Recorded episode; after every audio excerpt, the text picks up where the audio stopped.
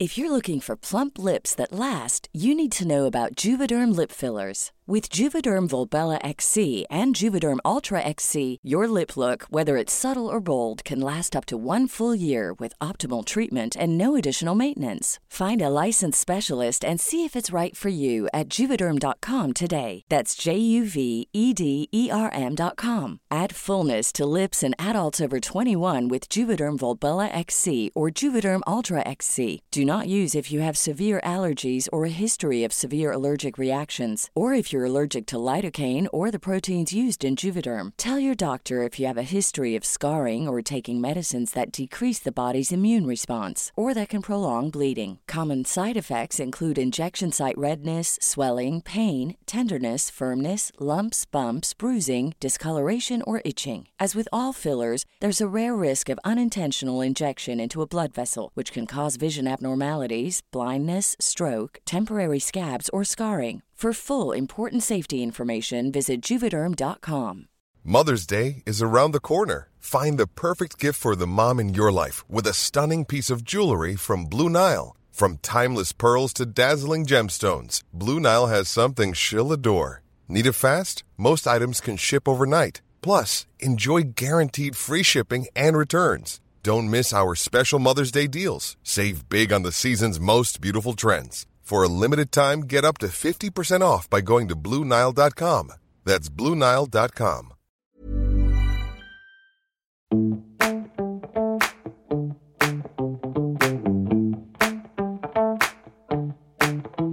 Um, so I am Vanity von Glow. I'm the host of the Vanity Project, which is a podcast. Um, everyone in the world has a podcast now, so I thought, why should I not? Um, and during my podcast, I interview people who are intermittently fascinating from the world of politics, from the world of uh, comedy, uh, from activism, from lots of different areas of life. And so I thought taking the opportunity here at the Edinburgh Festival to interview people who are doing shows would be a great way to chat to other artists about the work that they're doing. And I'm very excited that we have two fabulous artists here today. So without further ado, I'm going to invite them to the stage to join me. Uh, we have the fabulous Sam Morrison and Aliya Kanani.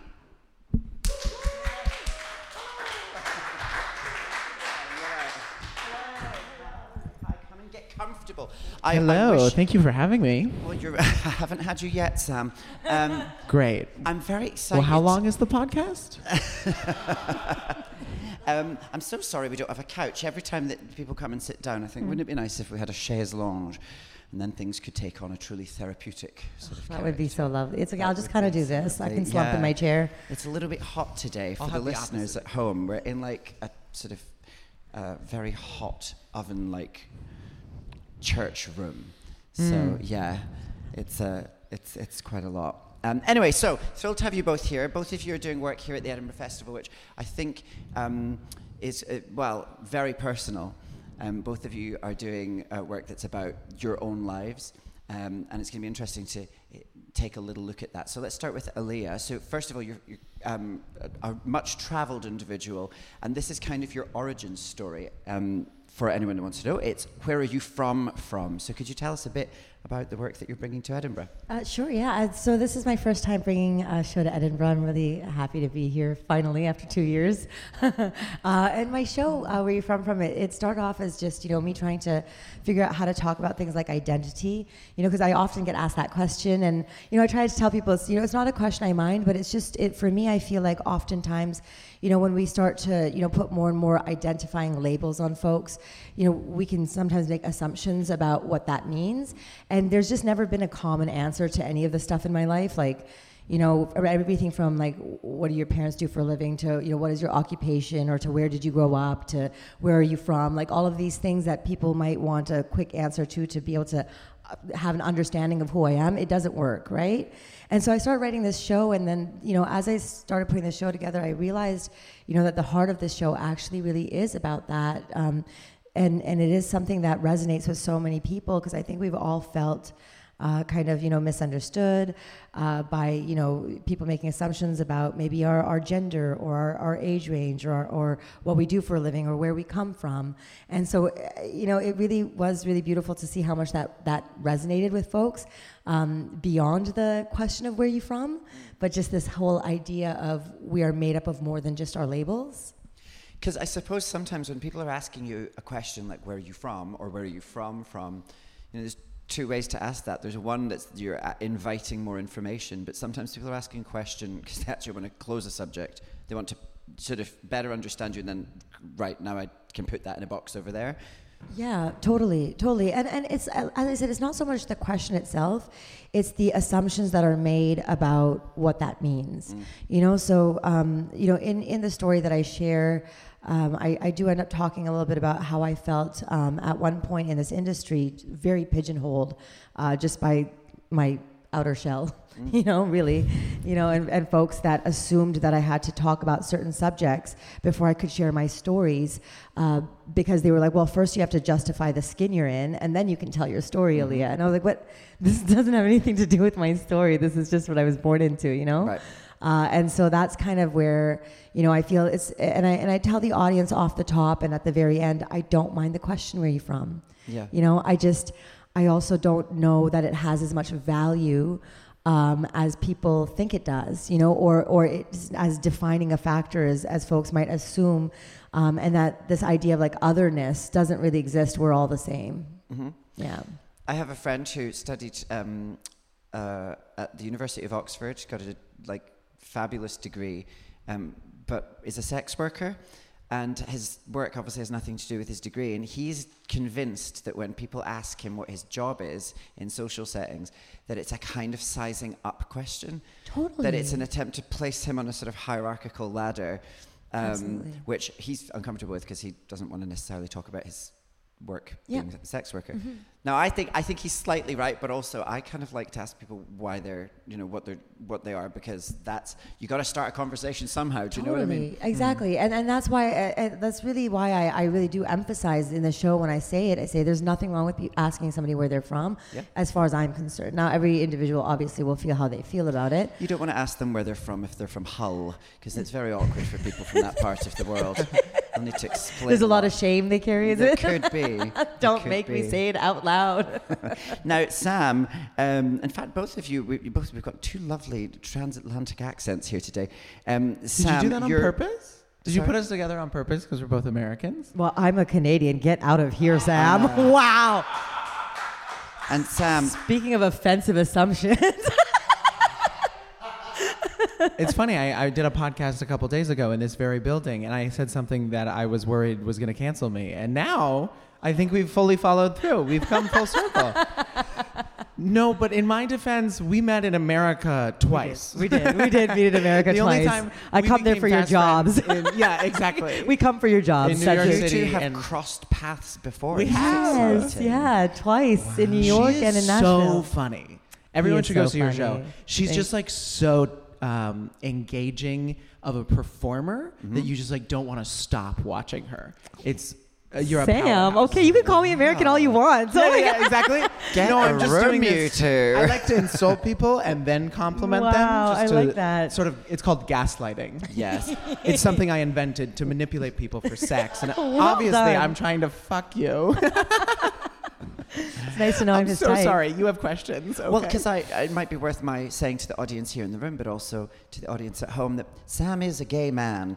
Um, okay, in out case- me. In case this had just pa- breezed past anybody.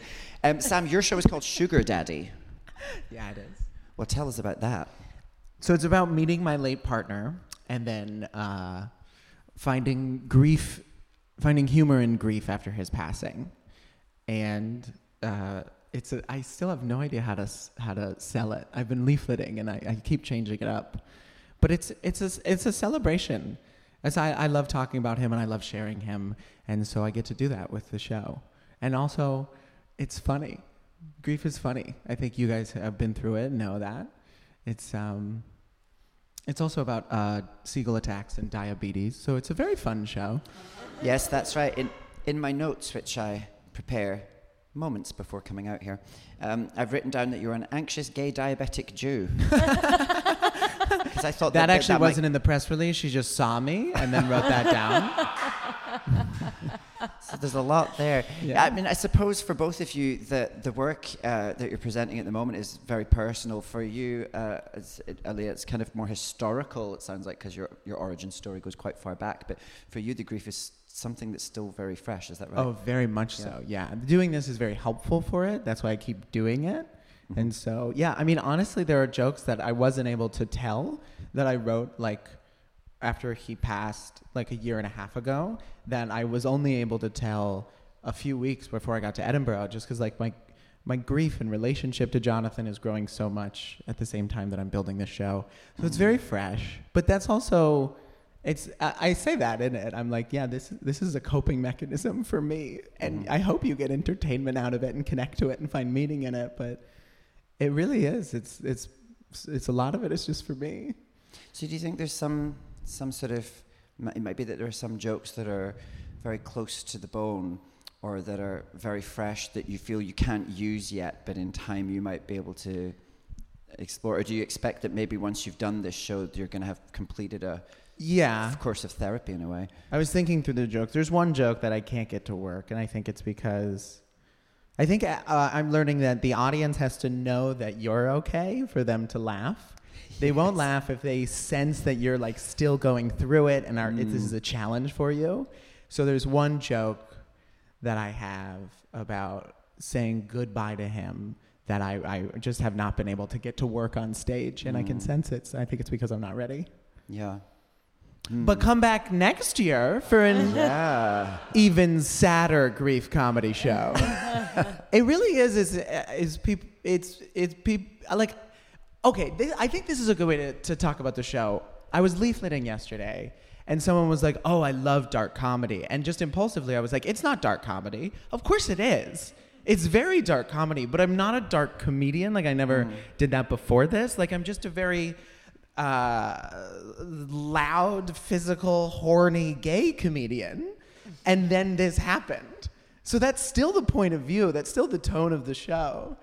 We had yesterday. We had Sarah Mills here um, discussing her show, which is about her bowel cancer. She's uh, written a sort of an hour show about that process that she went through, and I asked her like being as honest or vulnerable in regards to your physical health as you were on this show is that something that you are, have always been like and she said no it's like something that Yeah.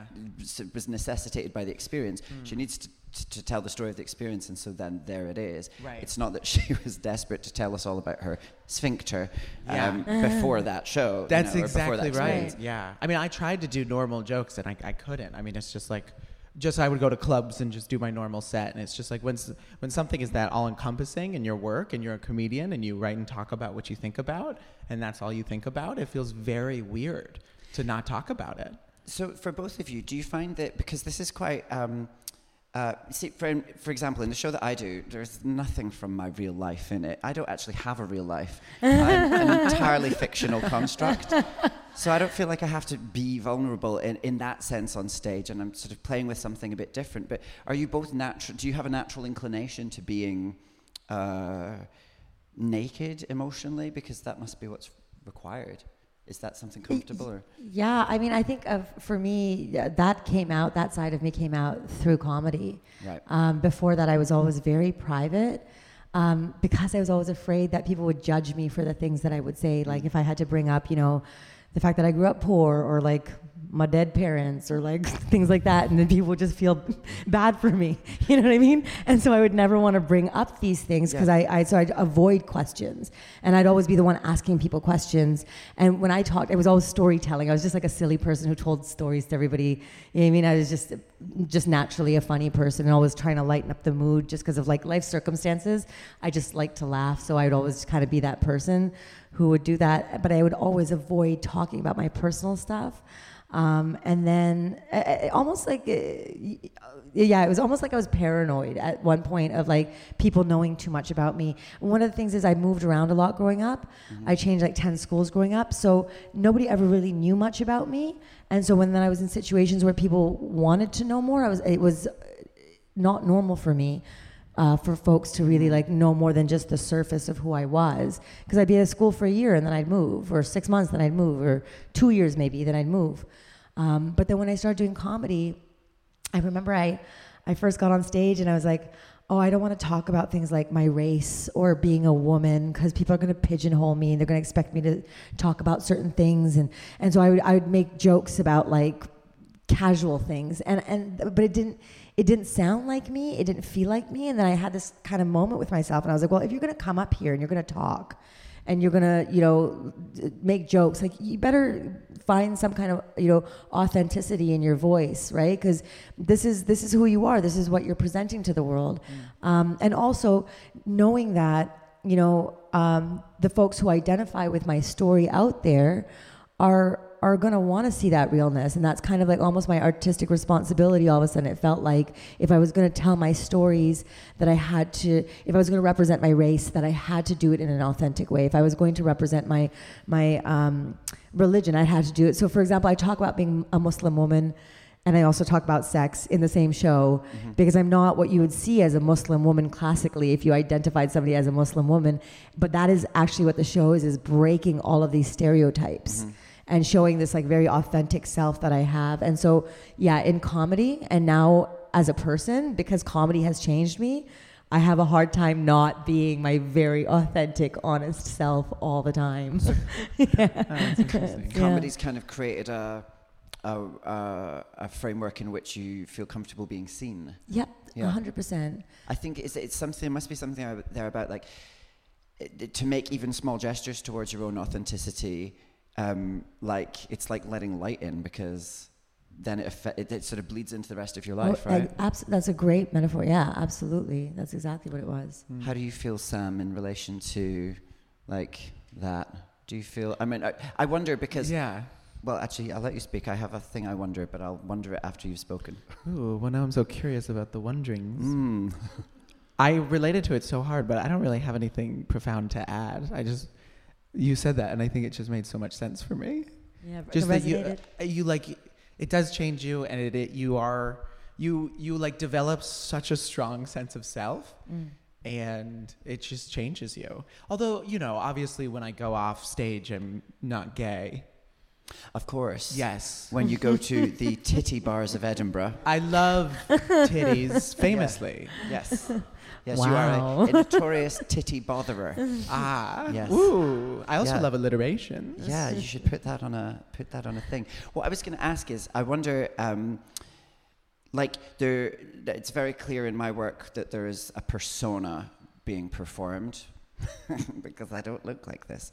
Um, and I wonder, like, when you go on stage and when you, I mean, it's for both of you, but I, I, it, it, to me, I can see there being a version of yourself mm-hmm. as a humorous gay man that's probably quite similar interpersonally to how you are on stage. That would be my assumption. Mm-hmm. Whereas I think sometimes, sometimes with with straight guy comedians that I know, they're I don't know. It feels like what they do on stage isn't actually the same as they are off stage. Mm-hmm. Does that make mm-hmm. sense? You know that thing if you sometimes hear about like a, a, comedian will say that they went on a date and they tell the person that they're a comedian, and then the person goes, "Oh, but you're not funny at all," you know, because it's something Never that they only deploy. Whereas I know that the gays kind of it's part of our parlance is to be basically stand-up comedians as uh-huh. people, mm-hmm. you know. I think it's interesting because I think sometimes when you are from like, and I mean, maybe this is just a very bold statement that I shouldn't be making, but I think when you're from like an othered Mm-hmm. You know, um, that a coping mechanism often is to fit in, is to make people laugh because it's very easy for people to like you or forgive your otherness yeah. or include you if yeah. you make them laugh because you're making them feel good. So now you have permission to stick around. 100%. You know? Yeah. Yeah, absolutely. Um, so in your uh, in your various guises of life, Aliya, you've been a flight attendant at one point. Yeah. Yeah. Tell us about life in the skies. Uh, I loved it. I really? loved it. It was so hard for me to leave, to be honest with you, because, you know, I, I like when I was a kid, I dreamt of traveling, and I, and then, you know, I. Uh, found out how much plane tickets cost. like, fuck. I went to Tanzania to see my best friend uh, for her wedding. I used to live there, so I went back home And uh, I worked for six months. I worked three jobs and saved every penny to be able to avoid this flight, which was $2,600 Wow. in July just to go for her wedding. And so after that, I was like, well, how am I going to do this? Like, what work like to the bone to be able to travel and then come back and it's not going to work. And so then I started thinking to myself, oh, I got to work in travel. I got to find a way to work in travel. And so then I started talking to people. And this is one thing that I like, I'm very resourceful. When I need to do something, I want to do something, I make it happen. I'm like, life is short. I got to do it now.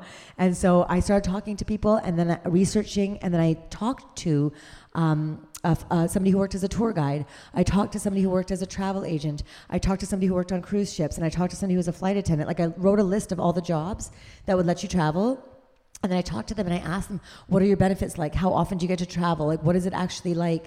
And then of all of those, the flight attending was the best deal. Like, you got flight passes of your own to go and fly around the world on your days off. You got to like chunk your schedule together. So for, you know, like I'm going to say about six or seven years until I then started stand up and was working part time.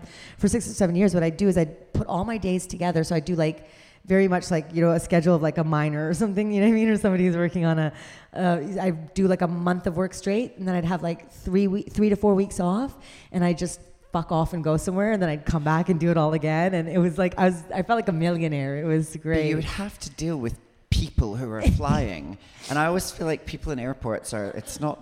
People don't bring them, their best selves to the airport, do they? no, they don't. There's something strange about like I don't know what it is. Do we have like some? It's- some there's actually a lot of- relationship to going in the air that just makes people suddenly a bit. There's weird. a lot of psychology behind it. So, like, firstly, think about like there are so many people. Um, I think the the uh, last time I was uh, reading about this many years ago, I think it was they said something like 65% of folks are actually terrified of flying. Mm. They we don't actually think about it and we don't process it because it's too hard to process.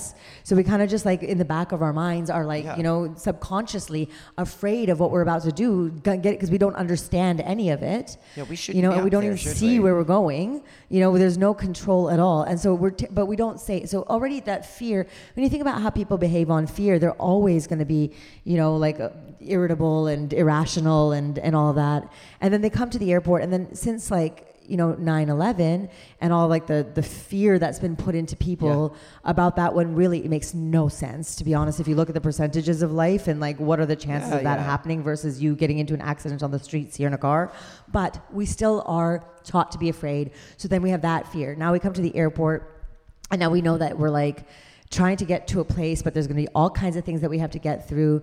And then when you go through this was a very interesting that a, a, a psych, like uh, this person who was one of our trainers he had studied psychology before and we ended up getting to this conversation and he was telling me he says Aliya he says when um, do you do you remember having to stand in line Mm. wait your turn be told what to do like you do in airport security Take your belt show up be told uh, be like your attendance is taken be told where to seat and sit and then listen to the person talking to, in school Yeah. so we all that child in us comes out as well, and then you see them on the airplanes hovering with their phones and we're like oh you got to put your phone away sir no don't take my toy Yeah. this is my comfort i need this and we don't realize we're doing it but it's actually just all you know the way that we're behaving is just us you know the, the the things that are going on internally that we're not even recognizing is you know fear and uh and and triggers It's so annoying. I would rather swim. I would literally swim. i'd rather swim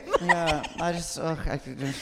It I love frustrates me, you know, because I live in London, right? And people, al- for some reason, people in London always think that you fly to Scotland, which I have never done. Right. I always just get the train because I live near yeah. the.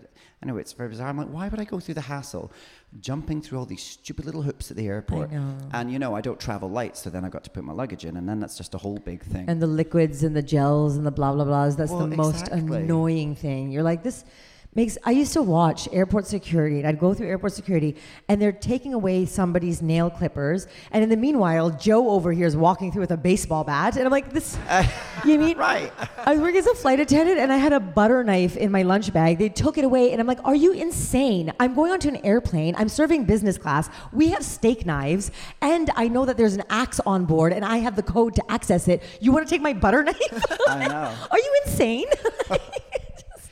Um, Sam, you, um, you I, well, so you go around America doing various different perform, like you do this sort of college circuit and stuff like that. Uh-huh, yeah. I know that you met your partner, however, in Provincetown. Yeah. And the partner who features in the show. And um, Provincetown, if anyone doesn't know, is like a gay enclave. This is like a little. It's is it a town or a village? I love small that word.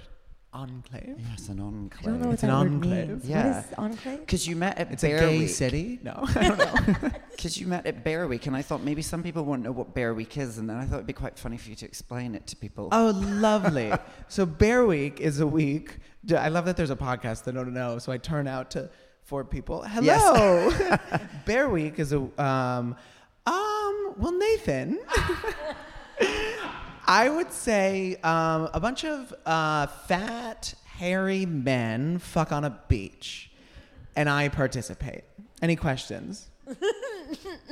I'd, s- Bear Week is a, a subculture of gay men that's very popular, and it's um, it's curvy, beautiful men who identify as bears, and those that are attracted to them. And anyone could be a part of the community. There's many animal categorizations. Many people call me an otter.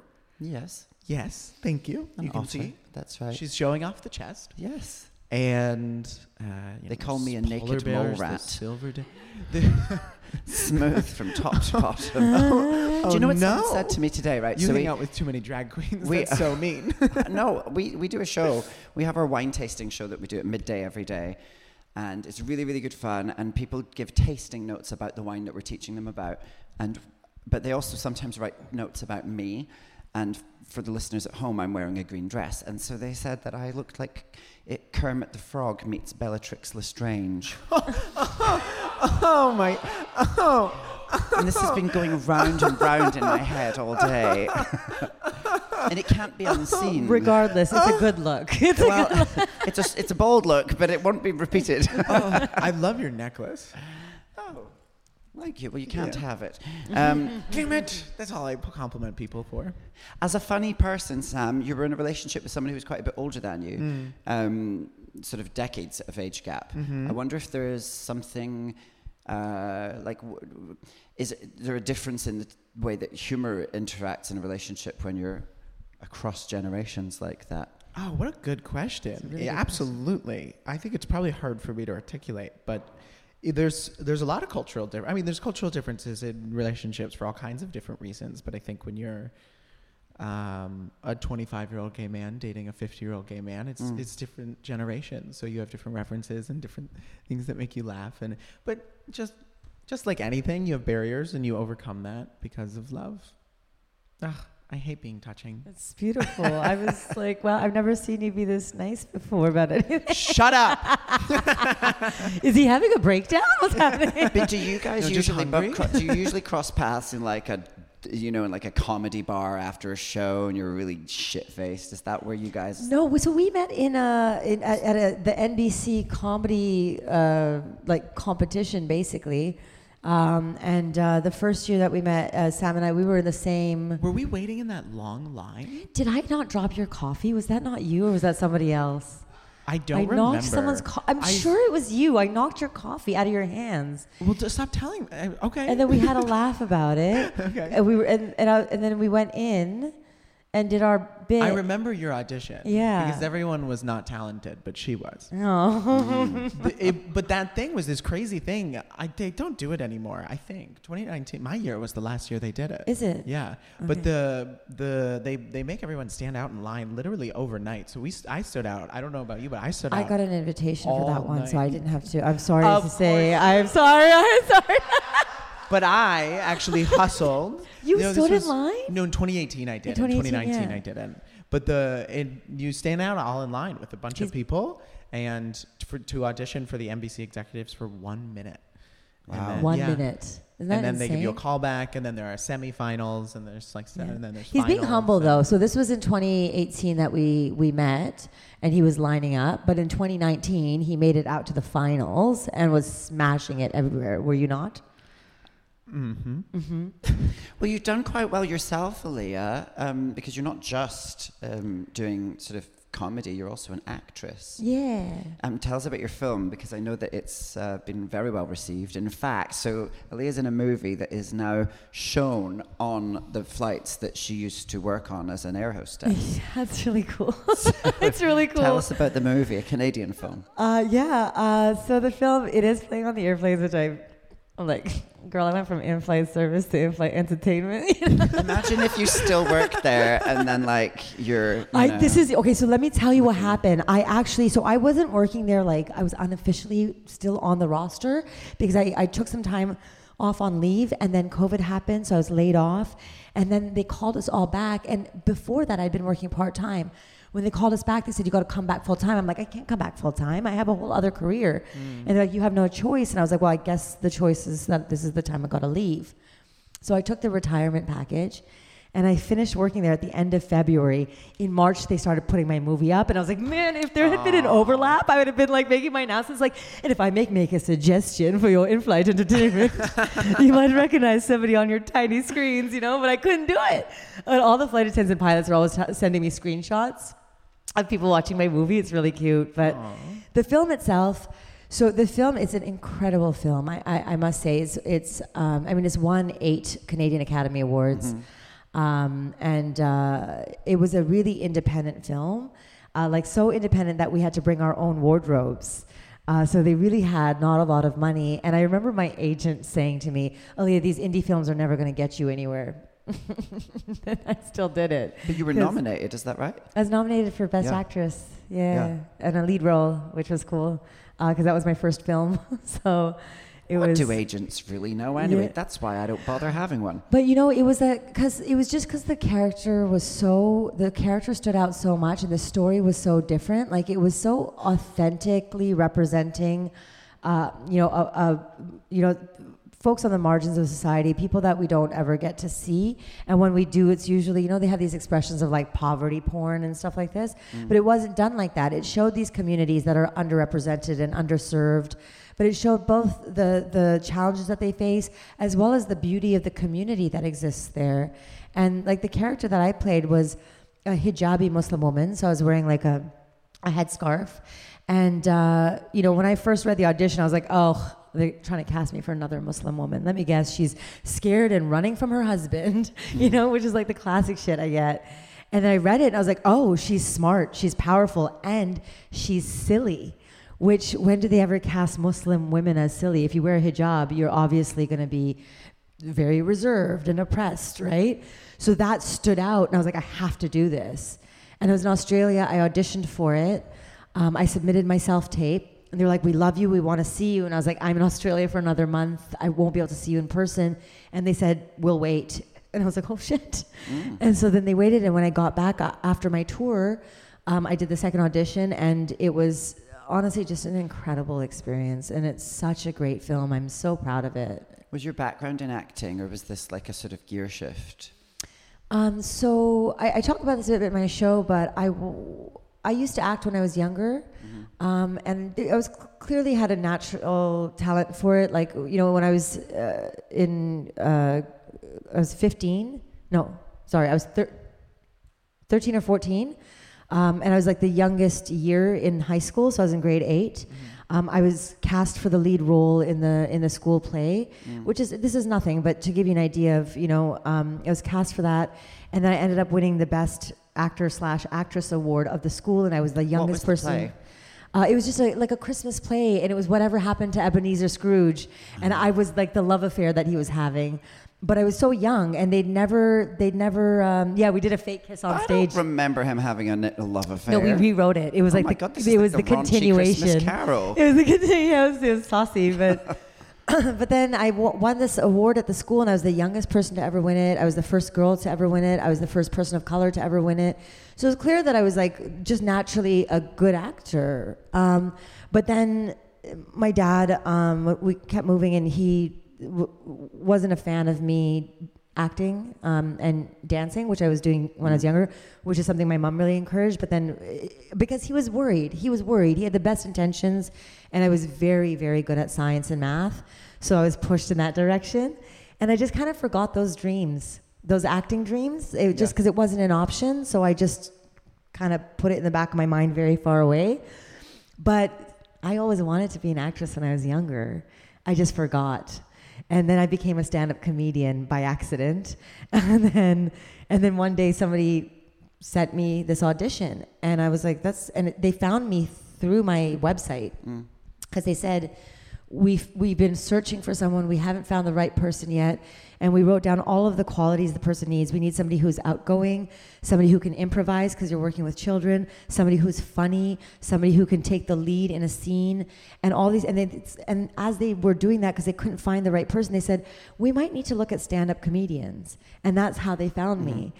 So as much as like i kind of was like oh this is my first film and i in my heart, I was an actress before this ever happened. I just forgot.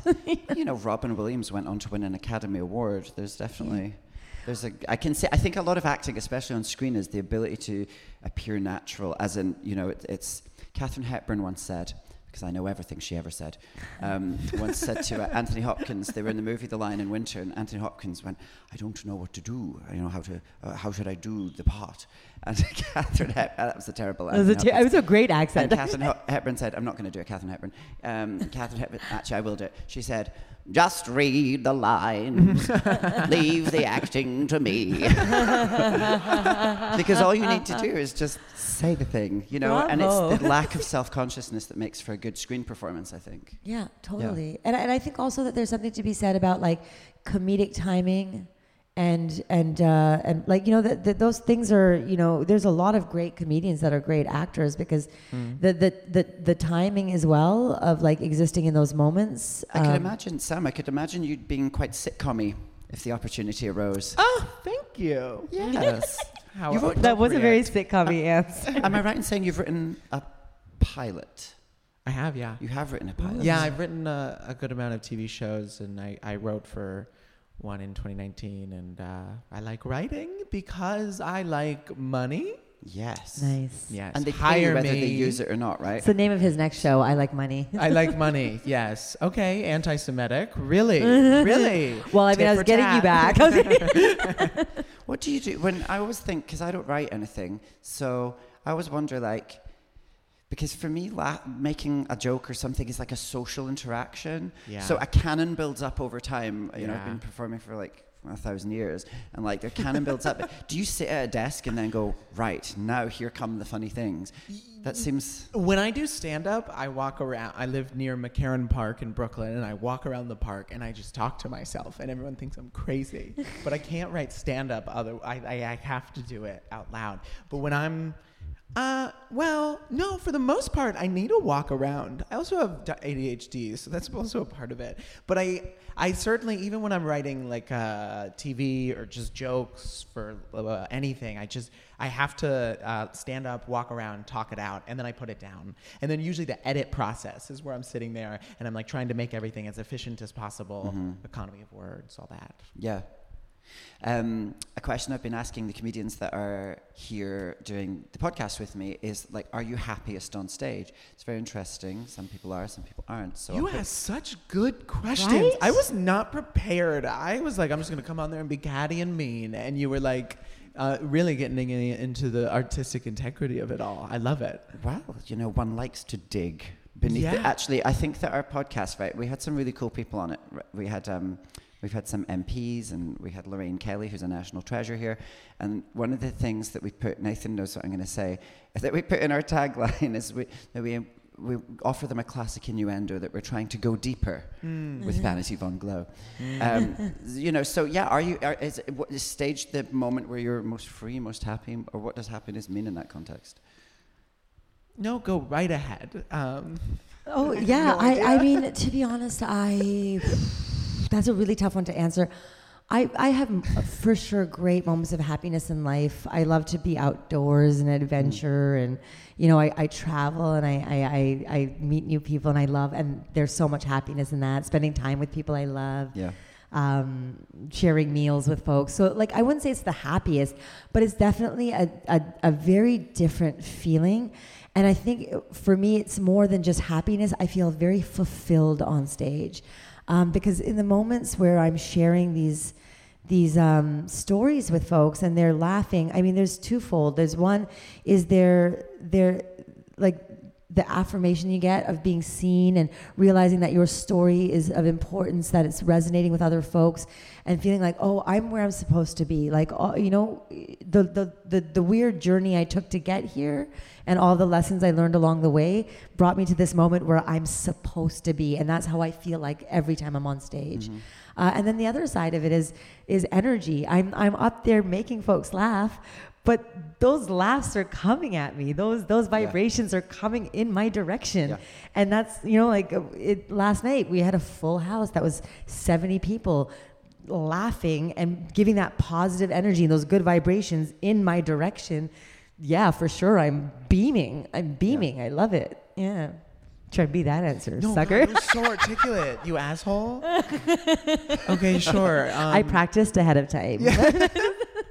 I got the questions, didn't you? No, no, I don't do homework. I'm kidding. I did. ADHD, remember? I did not. I, I'm also ADHD. I got you, baby. Oh, really? Yeah, I just got diagnosed before I came here, and the, doc- the doc- my doctor was like, "Well, I don't want to give you some medicine before you're about when you're about to leave the country." So I, I literally just got Yeah. diagnosed, undiagnosed ADHD. Oh. Add that to at, what was it? Anxious, asthmatic, gay, Anxious, gay, diabetic, Jew. diabetic Jew. You missed one. Do you know that there are more prescriptions for ADHD in Canada then there can be statistical instances of ADHD?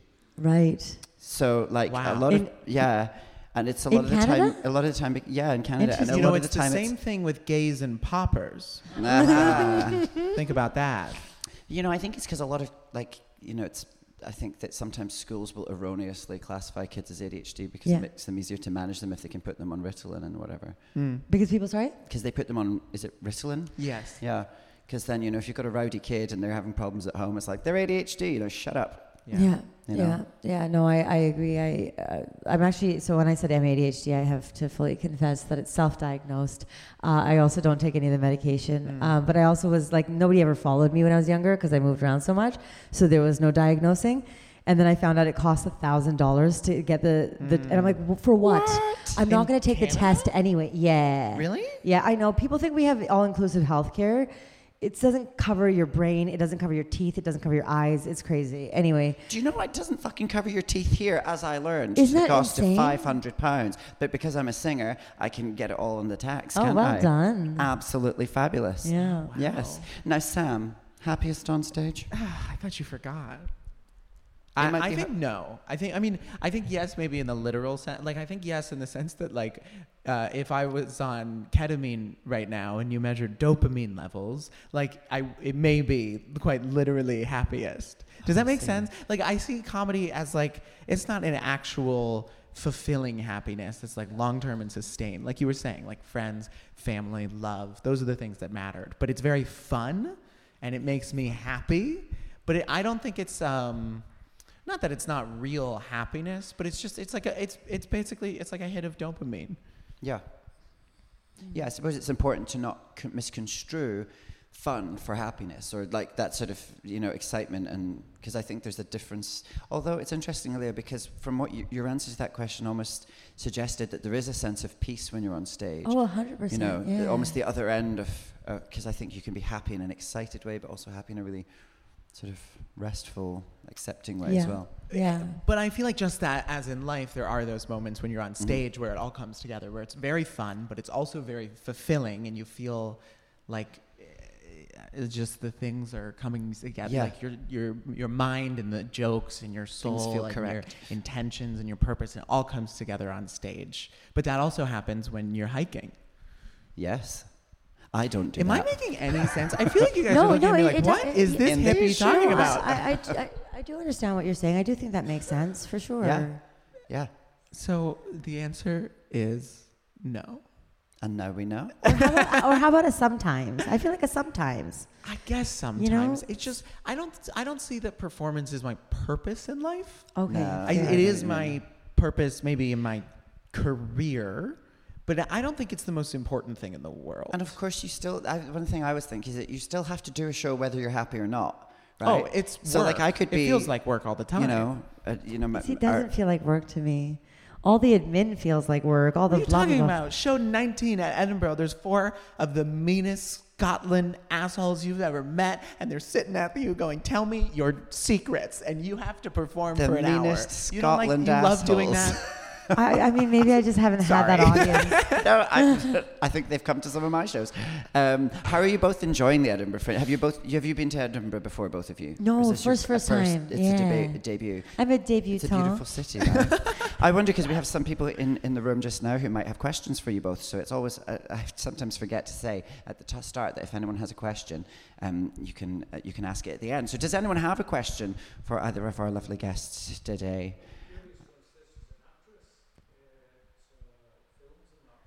Yeah.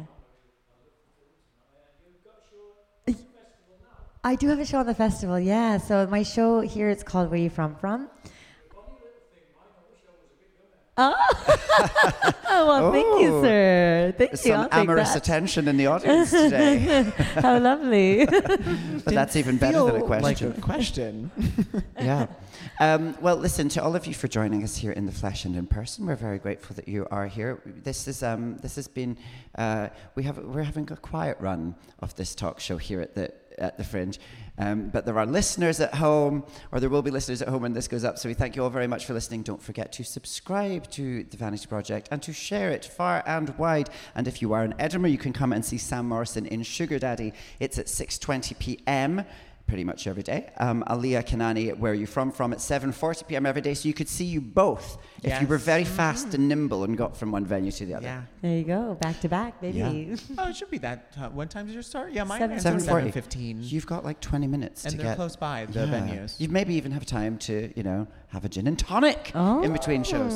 That's Which I would suggest. Very exciting. We prefer p- if you had prosecco. yes. We talked I about can that stand by that. beforehand. Yeah. Well, you don't always get what you want. You should come to my wine tasting. We don't have prosecco. Ooh. I was kind of hoping for an invitation, but she looked at you, so I'm not sure. So sure. sorry. well, you'll be busy. Can you bring a plus one? I'll, t- I'll be No, Sam's you plus have to come. It's at midday. So, so some of the comedians have been like, I'm not going to come to a wine tasting at midday because then I'm not going to be sharp for the rest of the day. Oh, I and can I'm be like, sharp. Pull yourselves together. You know what I mean? Uh, You there's two No. things. You either just keep going or go home and take a nap. Well, That's the best thing. I love having a like a couple day drinks, a little nap, and then a show. Or What take a nap in the meadows, and this man in the front row might find you whilst you're sleeping. oh Wouldn't- God! Wouldn't that be nice? But I wake up. He's just petting my hair. to both of my guests, thank you so much um, for being here on the Vanity Project. Thank, Thank you having Thank us. you. Thank you.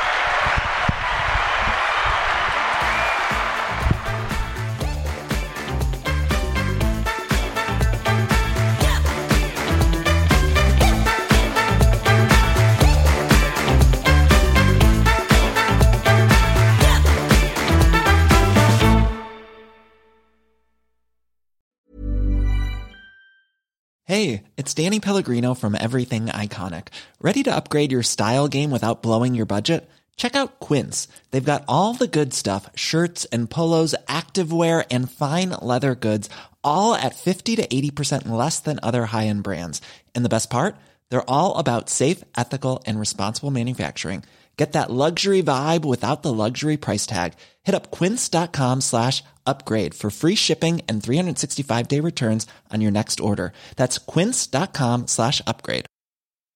If you're looking for plump lips that last, you need to know about Juvederm lip fillers. With Juvederm Volbella XC and Juvederm Ultra XC, your lip look, whether it's subtle or bold, can last up to one full year with optimal treatment and no additional maintenance. Find a licensed specialist and see if it's right for you at juvederm.com today. That's J U V E D E R M.com. Add fullness to lips in adults over 21 with Juvederm Volbella XC or Juvederm Ultra XC. Do not use if you have severe allergies or a history of severe allergic reactions, or if you're allergic to lidocaine or the proteins used in Juvederm. Tell your doctor if you have a history of scarring or taking medicines that decrease the body's immune response or that can prolong bleeding. Common side effects include injection site redness, swelling, pain, tenderness, firmness, lumps, bumps, bruising, discoloration, or itching. As with all fillers, there's a rare risk of unintentional injection into a blood vessel, which can cause vision abnormalities, blindness, stroke, temporary scabs, or scarring. For full important safety information, visit juvederm.com. Even when we're on a budget, we still deserve nice things. Quince is a place to scoop up stunning high end goods for 50 to 80% less than similar brands. They have buttery soft cashmere sweaters starting at $50, luxurious Italian leather bags, and so much more. Plus, Quince only works with factories that use safe, ethical, and responsible manufacturing. Get the high-end goods you'll love without the high price tag with Quince. Go to quince.com/style for free shipping and 365-day returns.